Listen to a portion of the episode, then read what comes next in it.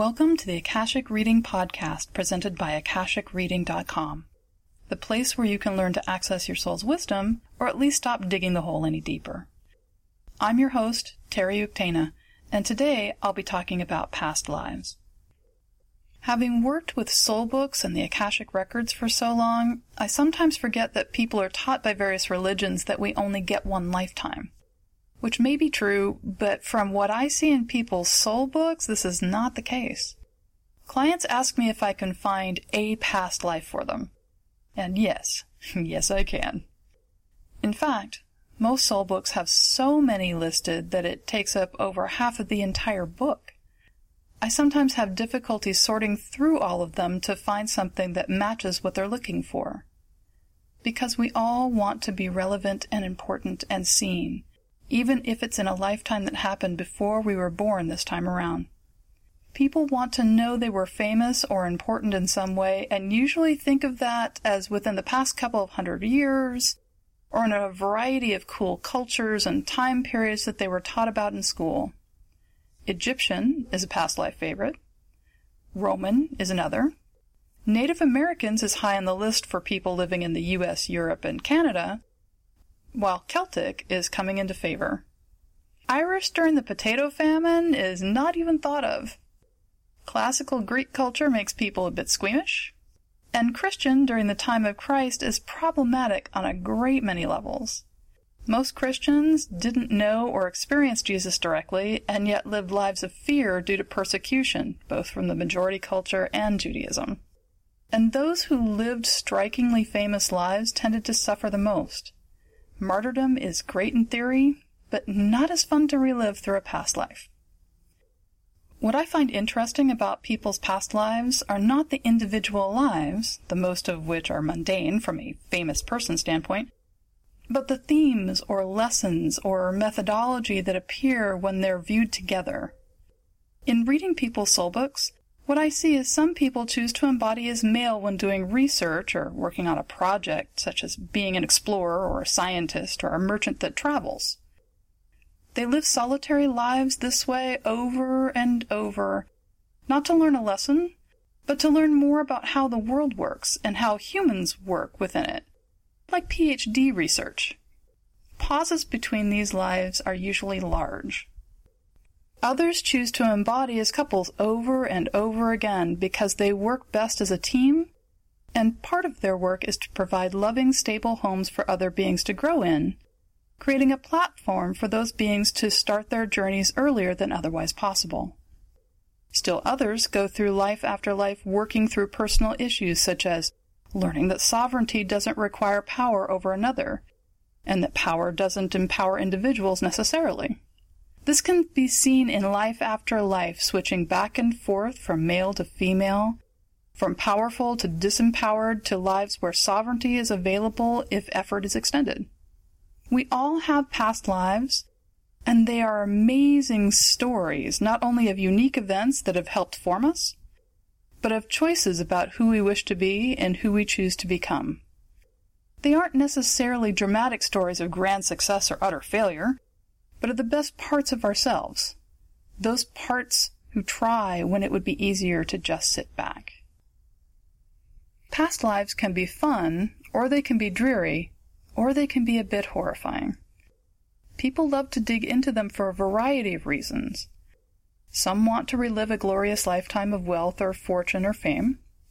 Some want to know why they are fascinated by a certain topic or hobby or profession. Others want to heal something they feel is a holdover from another life, or to deal with a debt they feel they owe to someone. Most people have lived hundreds of past lives, and while they may never have been famous, there are a finite number of famous people and a gazillion souls living lives, most of us have had fun or cool to hear about lives that make us feel less ordinary or mediocre. It's fun to relay things of that nature even if the specifics of the life don't have a lot of relevance to the current life.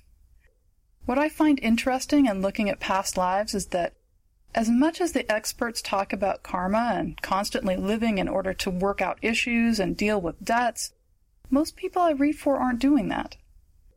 They don't have the sword of Damocles swinging over their head, waiting for them to forget that they owe someone or that they've been horrible in a past life and forcing them to suffer this one. Some people have issues, memories that they carry over in their body or in their emotional body which affect them now. Fear of birds, memories of torture, the need to read and explore everything about the American Civil War, a dislike of Europe that is visceral and has no relation to the present as they've never been there.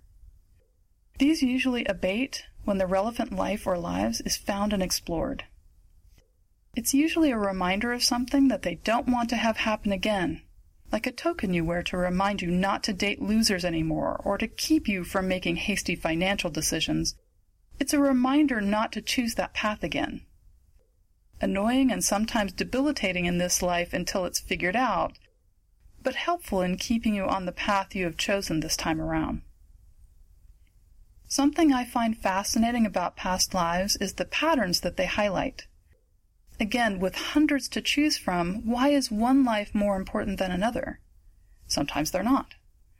Sometimes it's the group as a whole that tells the story. Like the person who chooses adventure each lifetime and having a relationship is secondary to that. They only take on a relationship if that person is going to adventure with them. Or they take one on to see if they can keep themselves from adventuring and they do that over and over until they can see that the relationship is the adventure. Or someone who chooses quiet family life over and over even though they have amazing skills and gifts.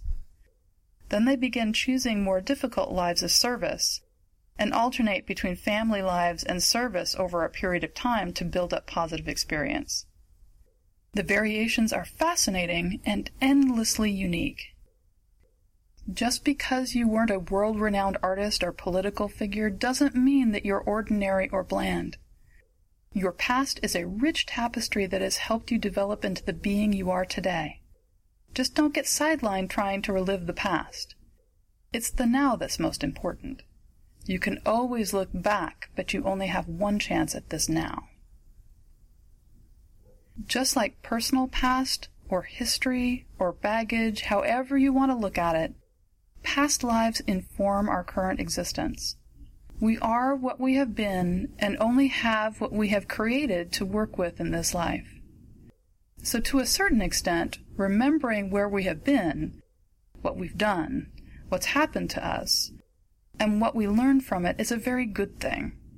If you stubbed your toe on that concrete step once, you're less likely to do it again and you'll look at all steps just a little more cautiously and step a little bit higher until exhaustion or sleep deprivation or distraction or partying causes your attention to go elsewhere.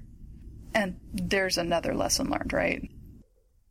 If we didn't learn those lessons from experience or didn't remember them, we'd just keep stubbing our toes over and over again because our behavior wouldn't change, and the physics of our bodies and the step wouldn't change either. We would be toe stubbing fools, shocked each time it happened, and then going right on to do it all over again. Viewing and reviewing past lives can help us in this by making the lessons we have learned from them conscious once again. Or reinforce them if we do have them well in hand this time around. They remind us of circumstances, of choices, of scenarios, and how they played out so we can do things differently or even better this time. And it's always nice to know why you feel or do or like or choose certain things. Know thyself is not just a rule to live by. It's a great gift that can help so much in this crazy thing we call life.